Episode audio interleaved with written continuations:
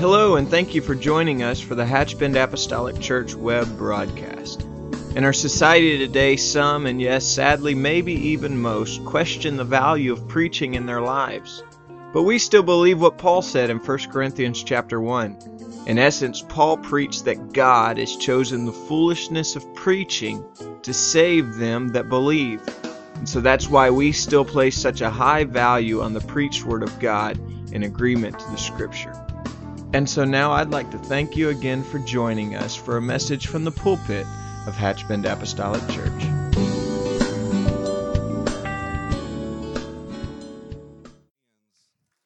And thank the Lord. He is doing great things. You may be seated this morning. If you would join me this morning in the book of Matthew chapter 25, and we'll read one verse of Scripture to start Matthew 25 and 13. And we will stay in the series that we are currently in Hope for the Last Days. How many know we're in the last days? Matthew 25 and 13. If you have it, would you say amen? Bible says, Watch therefore, for you know neither the day nor the hour wherein the Son of Man cometh. Watch therefore, for you know neither the day nor the hour wherein the Son of Man cometh. And so God is gathering his church for his soon return. He's not waiting to gather his church but he's gathering his church now. And so this morning we're going to talk about what we must be doing, and that is staying ready for the soon return of the Lord. There's no doubt in my mind this morning, none whatsoever, that we are in the will of God in what we are covering this quarter. The series Hope for the Last Days is certainly not uh, anything new. I believe that we entered the last days as soon as Jesus died and rose again. We're in the last days. But whoever thought that we would be in the year 2020? 2020. And so, hope for the last days. It's not a coincidence that this is our focus as we're entering into this year, I believe. And I'm not going to speak prophetically this morning, but I believe that we are in the waning hours of when God is going to come back for his church. And so, consequently and congruently along with this, there's no doubt in my mind that there is divine purpose in what we are doing. 2020 vision is not some marketing campaign. It's not a catchy phrase that someone thought would be cute because we're in the year 2020 and we all want 2020 vision. We don't want to have to wear glasses and things of that nature. It's not some marketing campaign. It's not it, it's not for the matter of convenience, but there is purpose and I believe divine order in what we are doing in all of this. And here's the reason. And you can agree or disagree but for the next few moments, when I'm talking about this, I have the microphone, so I'm right. The biggest battle that the 21st century will, church will face is the battle against complacency and sleep. We're not being made fun of as much as we used to about being holy rollers and lifting our hands and praying out loud and having shout down services. There's all denominations of people that are doing that. And so we're not fighting against that. But what we are fighting against is our own ability to be complacent and to fall asleep. Combating this has certainly been a reoccurring role in my life in my short time walking with the Lord for sure. But I believe that now more than ever, there is a divine reason and a purpose for what we're doing. Everyone that begins with God at the start. They've got that first love, they've got fire underneath them. There is a sense of urgency and there is a sense of divine purpose in their lives to do what God has called them to do. But as time marches on, let's just be honest with each other. With most, certainly not all, but with most comes the potential to slack off or to become less motivated. You can agree or disagree, but it's a fact. And there's reason for this. In particular, across our globe this morning, last night, and tomorrow, there's going to be military components that are going to be training and organizing and doing everything they can to be prepared. These forces are designed to do one thing, and that is to be ready at a moment's notice. They are to be ready, to be called on to go anywhere, at any time, and to do whatever is necessary to complete their mission. Now, certain organizations come to mind, such as the Navy SEALs or Army Special Forces, and there are a myriad of forces within military commands across this globe but they are elite fighting forces made up of teams of men who are hand selected.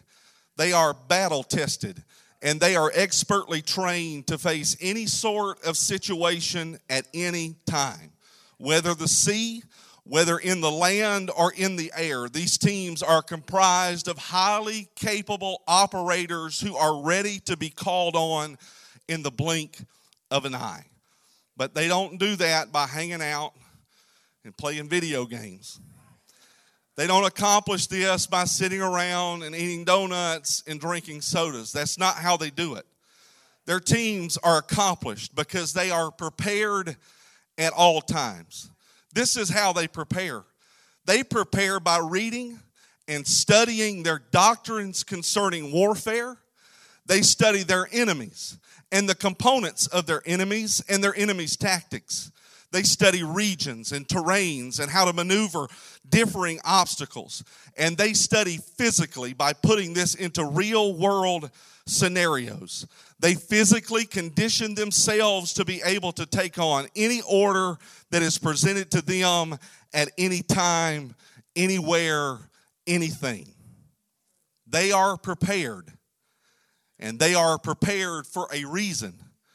We right now are depending on these men and these women who are prepared to go anywhere at any time. And so, with that, we read Matthew 25. It is the end of a dissertation. It is the end, or the middle, I should say, of a conversation. And probably one of the most widely known parables in Scripture concerning being prepared is that of the parable of the ten virgins. Jesus, in, in considering the question and considering his answer, when shall these things be?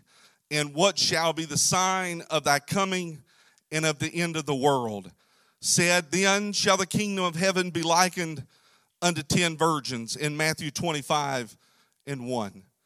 He said, Which took their lamps and went forth to meet the bridegroom and five of them were wise, and five of them were foolish. They that were foolish took their lamps and took no oil with them, but the wise took oil in their vessels with their lamps. While the bridegroom tarried, they all slumbered and slept, and at midnight there was a cry made Behold, the bridegroom cometh, go ye out to meet him. Then all those virgins arose and trimmed their lamps. And the foolish said unto the wise, Give us of your oil, for our lamps are gone out. But the wise answered, saying, Not so, lest there be not enough for us and you. But go ye rather to them that sell and buy for yourselves. And while they went to buy, the bridegroom came, and they were they that were ready went in with him to the marriage, and the door was shut.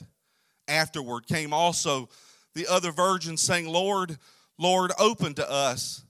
But he answered and said, Verily I say unto you, I know you not. In what we just read, watch therefore, for you know neither the day nor the hour wherein the Son of Man cometh. And so, the point, the main point of the parable of the ten virgins is that preparedness, preparation, and readiness are required to gain entry into God's promises. The necessity to stay ready is seen in a variety of texts. And so let's look at some of those. Of course, Matthew 25, 13, we read. Matthew 24 and 36, just ahead of that, Jesus said, But of the day and hour knoweth no man. No, not the angels of heaven, but my Father only. Again, in verse 44, he said, Therefore, be ye also ready, for in such an hour as ye think not, the Son of Man cometh. Paul said in 1 Thessalonians 5 and 6, Therefore, let us not sleep as others do, but let us watch and be sober. And so, watchfulness and being prepared is a theme of the entire New Testament. Specifically, this morning, let's take some time and look at one of those particular scriptures. It was certainly a theme that the Apostle Peter adapted in his own writings, in his own work. 2 Peter 3 10 through 14. Peter said, But the day of the Lord will come as a thief in the night, in the which the heavens shall pass away with a great noise, and the elements shall melt with fervent heat. The earth also and the works that are therein shall be burned up. Seeing then that all these things shall be dissolved, what manner of persons ought ye to be in all holy conversation and godliness, looking for and hasting unto the day, the coming of the day of the Lord, of, day, of the day of God, wherein the heavens being on fire shall be dissolved, and the elements shall melt with fervent heat. Nevertheless, we, according to his promise, look for a new heavens and a new earth wherein dwelleth righteousness. Wherefore, beloved, seeing that you look for such things, be diligent that you may be found of him in peace, without spot, and blameless. And so, like Jesus, Paul, and John, Peter described this occurrence as a thief. In each case where the thief imagery is used, the focus is on the surprise element because not everyone will be ready. And although the coming of the Lord is certain, the time of his coming cannot be calculated. Second Peter 3 and 8. And so, how are we to be ready? How are we to be what God has called us to be in order to be ready? It's common in the epistles to find discussions of the coming of the Lord linked to encouragement to live in a way that honors Him. And so, how should we be ready? We should live our lives according to the word of the Lord and live in a way that honors Him.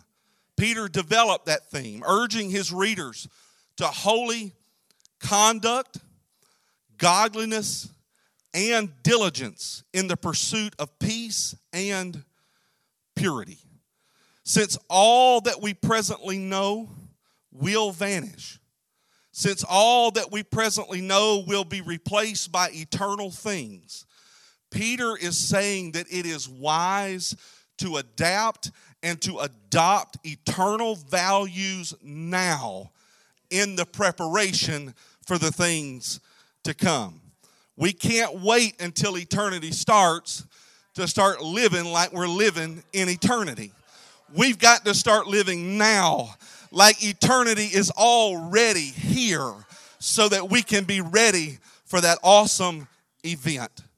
In the view of the certainty of his coming and the judgment that will come on those who have rebelled against God, believers ought to be holy in conduct and in godliness. You see, as much as of the Western world that we live in today has, has just over the past two centuries rejected the belief that there's any purpose or divine purpose for that matter to life. In that human history is headed to a meaningful conclusion. They, they say that this isn't so, that there is no meaningful conclusion to life, and there is no divine purpose for life. And because of this way of thinking, hope has given way to hedonism, apathy, and despair. And so, if in this life, if this is all there is, if all we have is in this life, And if death really is the end, then we ought to do what Ecclesiastes 8 and 15. The preacher said you ought to just eat, drink, and be merry. If this is all there is, and if Christ is not coming again, well, then there's nothing to look forward to. But I stand here today with the Apostle Paul, who spoke directly to this type of thinking in 1 Corinthians 15. He said, But if there be no resurrection of the dead, then Christ is not risen. And if Christ be not risen, then our preaching vain, and your faith is also vain. Yea, and we are found false witnesses of God, because we have testified of God that he raised up Christ, whom he raised not up, if so be that the dead rise not. For if the dead rise not, then is not Christ raised. And if Christ be not raised, your faith is vain, ye are yet in your sins. Then they also which are fallen asleep in Christ are perished. He said in verse 19, If in this life only we have hope in Christ, we are of men most miserable. But in verse 20, he said, But now is Christ risen from the dead and has become the first fruits of them that slept. And so we're standing on the foundation today that Jesus did raise from the dead. We're not going after some, some fairy tale or some falsehood here, but Jesus did in fact raise for the dead. And when he raised from the dead, that gave us hope that we too will raise from the dead or we will rise to meet him in the air when he returns. And so the admonishment here is to live holy and to live separated, not just from the world, but to live separated unto Him in order to make that a reality. And so, holy conduct has more to do with what it has more to do than with what you say or what you believe or what you might understand or know. But holy conduct has to do with a lifestyle that is separated unto God and from all that is unlike him. Peter specified that kind of conduct, and I won't read it all, but if you want to take some notes, you certainly you would certainly be in, in good standing if you would do that with God. Peter specified the conduct that would be considered holy in 1 Peter 1 1 13 through 25, 1 Peter 2 and 1, and then again 11 through 20. 1 Peter 3, 1 through 17, and then again in 1 Peter chapter 4 throughout the chapter. But it was in his second epistle that he certainly and he resolutely described what holiness is not in 2 Peter 2 10 through 19. Again, I won't read it all. But in his first letter, he told us what holiness is, but he didn't leave it there he told us what holiness is not. And over and over, Peter uses the word godliness. It is a favorite of his. You see, Greek philosophers used the word in the first century, but Peter used it and invested it with a new meaning. He said, in a Christian sense, godliness is expressed by practical Christianity, which is a life that expresses anticipation of Christ's soon return. 2 Peter 3 and 12 is one of the only two references in Scripture to the day of God. And contextually, the day of God that he makes mention of is closely allied with the day of the Lord.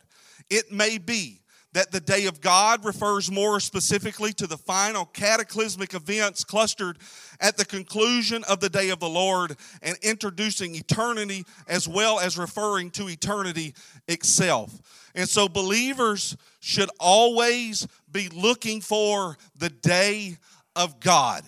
Our goal is to live with Him for eternity.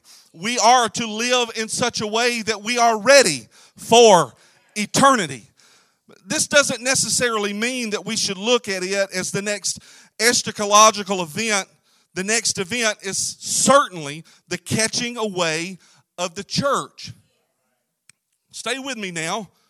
But since believers recognize that the catching away of the church will be followed by the day of the Lord, which will then be followed by the day of God, They are, in a sense, looking for the day of God, the end of everything through the lens of the rapture. And as we look and as we anticipate the rapture, we are, in a sense, looking for and anticipating all the events that will follow the rapture. And so let me just pause here and take a moment. And I'm probably going to get messed up here and probably not be able to finish, but hopefully not. All of that said, there's a lot of conjecture, there's a lot of opinion about the sequence of events that will usher in the end, the eternity that we will enter into. Is that okay? You going to stay with me? And so, because of this, it is only meaningful that we look at it this way.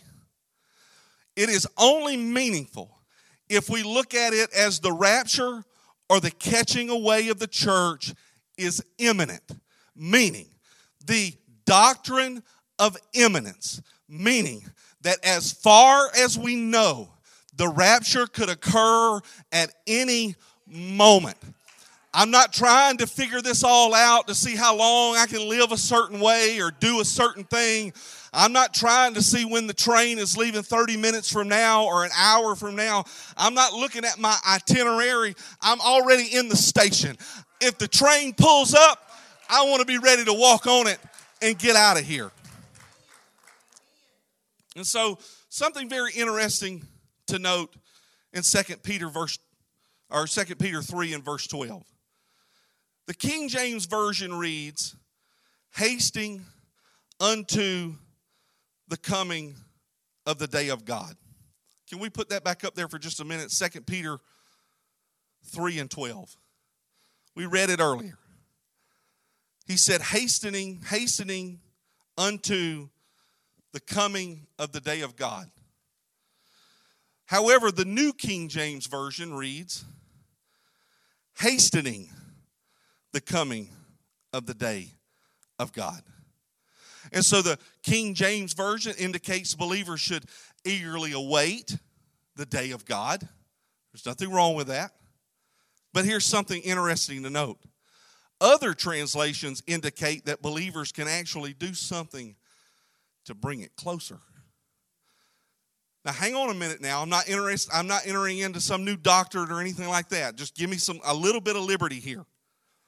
Since the rapture of the church must occur before the day of God, we understand that we are going to be raptured out, and then we are going to have a millennial reign wherein God is going to reign on earth. We are going to reign with Him as kings and priests, and then there will be a white, growth, a great white throne of judgment. We understand that, correct? So, since the rapture of the church must occur before all of these things come to pass, these translations would indicate that there is something believers can do to hasten the rapture. This is not some new doctrine, this is just food for thought. And so perhaps with this, we can gain some insight from Paul.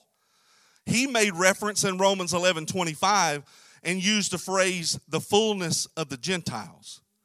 Now, we might not understand fully what that means, and so we can take a little bit of comfort in that because even Peter himself said that some things that Paul wrote are just simply too hard to understand. Okay? Romans 11 25 through 26. Paul said, For I would not, brethren, that you should be ignorant of this mystery, lest you should be wise in your own conceits. That blindness in part has happened to Israel until the fullness of the Gentiles be come in. And so all Israel shall be saved. As it is written, there shall come out of Zion the deliverer, and shall turn away ungodliness from Jacob. And so it may be conceivable that anything done to contribute to the fullness of the Gentiles may very well hasten the rapture of the church, which occurs after the fullness of the Gentiles has come in and after all Israel is saved. Let me say it like this What if we just did what Brother Toby just said and we just doubled this thing over the next few years? What if we just got more energetic? And what if we just got more enthralled in, into the fulfillment of the Great Commission that God gave to His people? Would that, in fact, hasten in the rapture of the church? Now, God only knows the fullness of the Gentiles and what this all encompassing means. But hear me today. We are in the last days, and we, I believe, right now are experiencing the fullness of the Gentiles. Just last night, while I was studying on this, I was reminded of something that happened about five years ago with Brother Lee Stoneking. Lee Stoneking, if you don't know him, is a worldwide evangelist and about 15 or so years ago, he was standing in an airport in Sydney, Australia, and died of a heart attack. He died. He was gone from this world. He had been gone for a long time. But God raised him miraculously from the dead. And five years ago, he was asked to come to the United Nations and stand behind a podium and give that testimony. But he didn't just say that I, de- I was dead and I rose again, but he said, The man that rose, that raised me from the dead, his name is Jesus, and he will raise you from the dead, and he will help you, and he will give you a miracle. But he didn't stop there. He said, I present to you Jesus. Jesus. And he said, My message to you, Your Excellency, all of these men, all of these dignitaries that sat in front of him, he said, My message to you is the same message that Peter, Peter preached on the day of Pentecost when he said, Repent and be baptized, every one of you, in the name of Jesus Christ for the remission of your sins, and you shall be filled with the Holy Ghost. That message did not stop at that podium, but that message was broadcast all over the world. And in 2016, they did a study, and within every five minutes to an hour, 256 people were viewing that message that he preached. I'm telling you right now that we are watching the fullness of the Gentiles come in. Amen. And so, what if today we just go out into this world and preach the gospel to every creature? What if we just talk to every person that comes by us? Do you know him? I know him. I can introduce you to him. Would that be us fulfilling the Great Commission and the fullness of the Gentiles?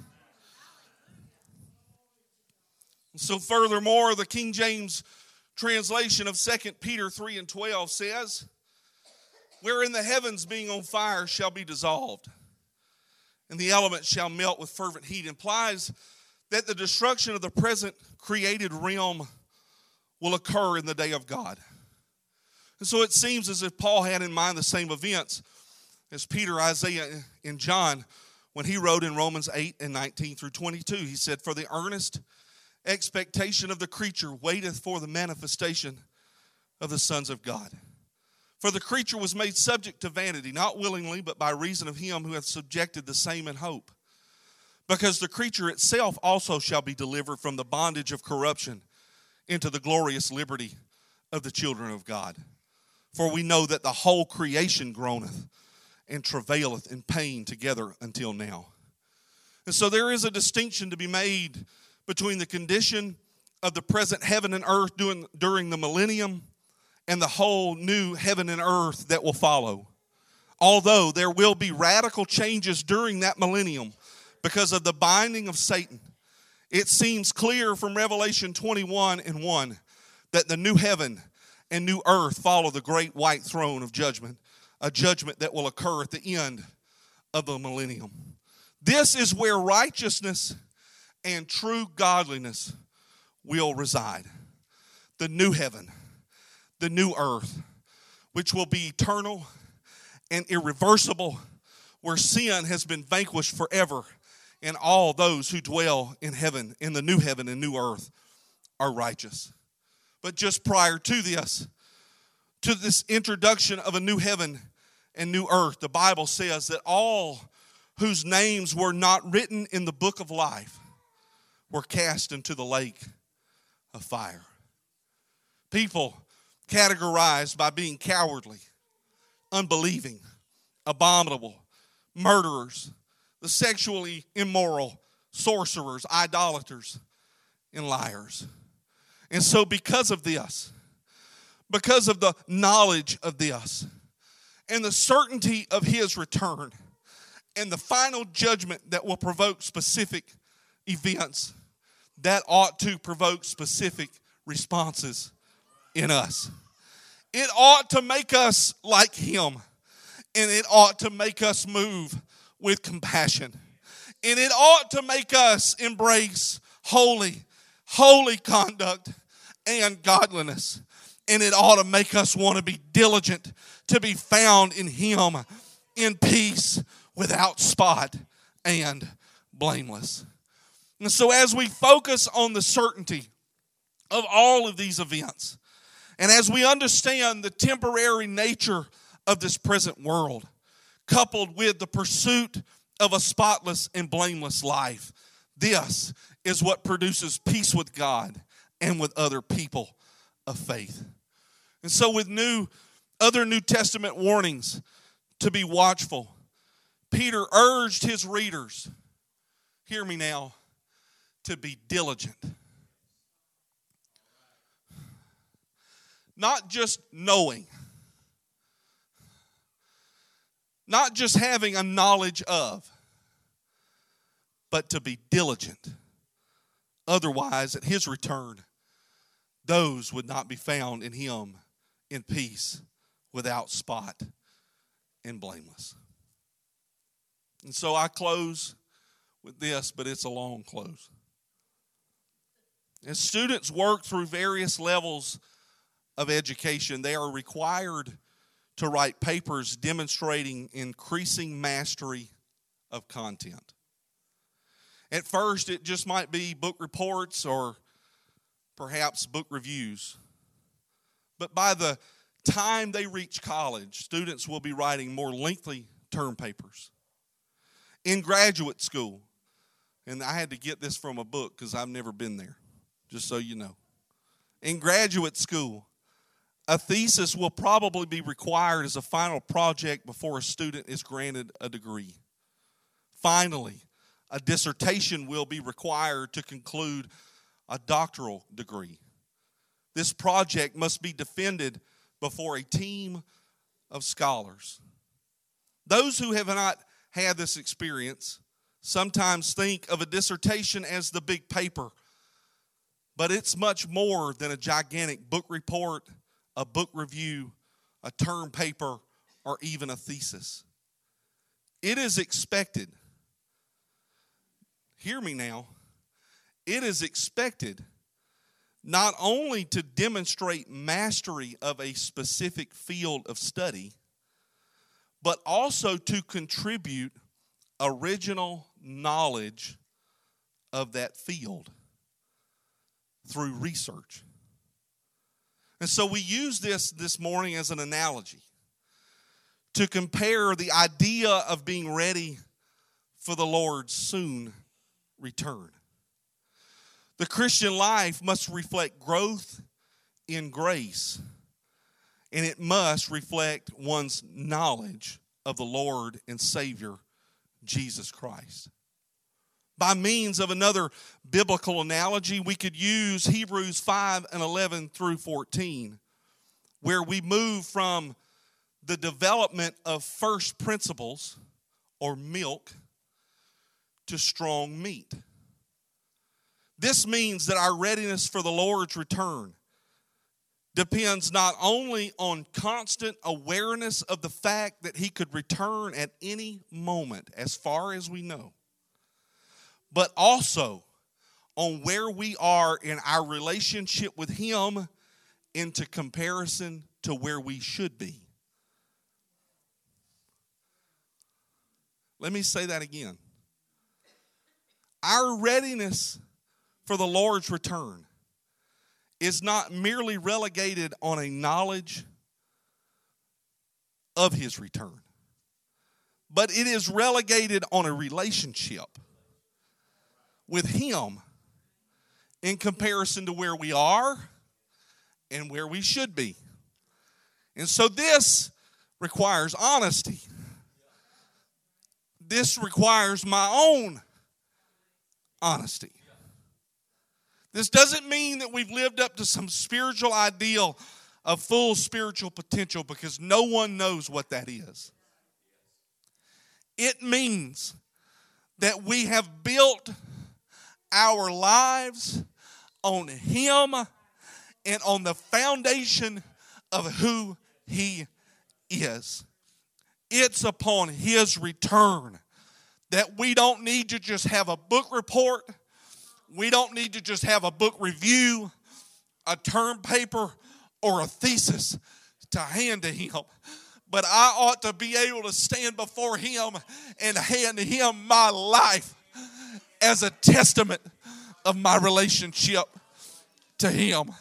And it should be built exclusively on the person of Jesus Christ, trusting in no one else or trusting in nothing else for salvation. And so at that day, we should have developed a personal knowledge of Him, not just something that someone told us about Him.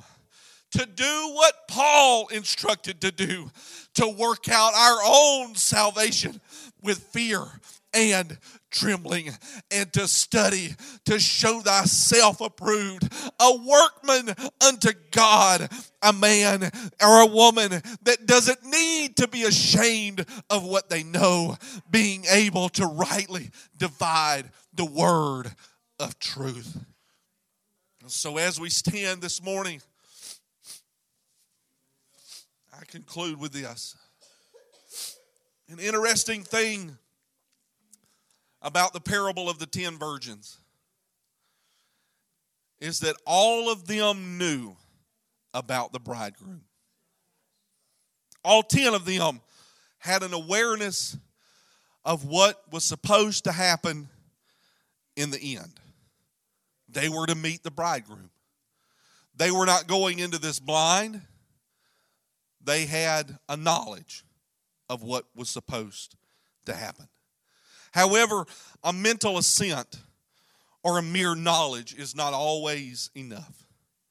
You see, they lacked the necessary commodity needed to create the light, the light and the flame that was needed to light the way.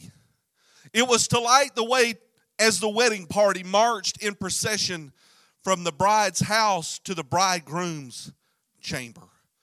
And so I submit some questions to you today. Could it be that they just simply thought that they would have time to procure the oil? And should that time come upon them unaware and quickly, that they could just borrow from those around them simply by being in proximity to the ones that possessed the necessary commodity. But because of that, the Bible says that they were counted foolish. Because the fool says in his heart, Where is God? I have time. I have time to work all of this out and to figure all of these things just right. But hear me this type of thinking will cause you to be caught unaware and unprepared. Because the simple fact of the matter is this we can't wait until it's too late to get what we need to enter in to the promises of God. We got to get it now. And I say to you, we don't need to leave this building until we get it. And we need to get it, and we need to keep it, and we need to study it, and we need to be diligent. Pastor just spoke the other night and said, You must be born again. I stand with him, I stand on the Word of God. You must be born again of water and of spirit. And you must live separated from this world unto God, holy, acceptable, for this is our reasonable service. And so when He returns, when he comes home or when he comes to call me home and when he calls me home, I want to be found faithful. I don't want to just know about him, but I want to know him in the power of his resurrection. And furthermore, I want him to know me. I want him to know my name because I want him to call me by name. How about you? Would you lift your hands real quick and would you just thank the Lord for his mercy and his grace and for his word? We love you, Jesus. We thank you for your word. We thank you for your sure promises, Lord, that are in you. Amen and yea. We thank you, Lord, for everything you've you're, you're done. You, we thank you for what you're doing, Lord. And we thank you, Lord, that you're coming again and we want to be ready. We want our minds and our hearts to be open, God, and receptive to your word. We want to be found faithful and diligent to be found in you, Lord, in peace without spot and blameless. In Jesus' name. In Jesus' name. In Jesus' name. We have one announcement February the 14th, our sweetheart banquet. Please don't forget, join us here for a great night together with our couples. And after church this afternoon, as soon as we conclude, Justin and Sarah need to meet with all the youth and their parents immediately following service. So please don't tarry. Have your young people available so that they can speak to them and give them some direction in Jesus' name. Let's shake hands. Let's be friendly. Let's be back here at 11 o'clock ready to have church in Jesus' name.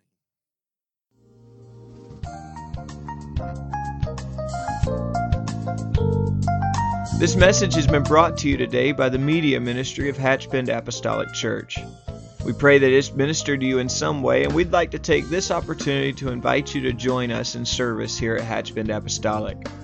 Our Sunday services begin at 10 a.m. and our Wednesday night service at 7:30 p.m. For any more information or to speak with our ministry staff, please feel free to call our church office at 386 935 2806, or you can visit the contact link here on our website. Again, thank you for listening, and we pray God's richest blessings on you and your family.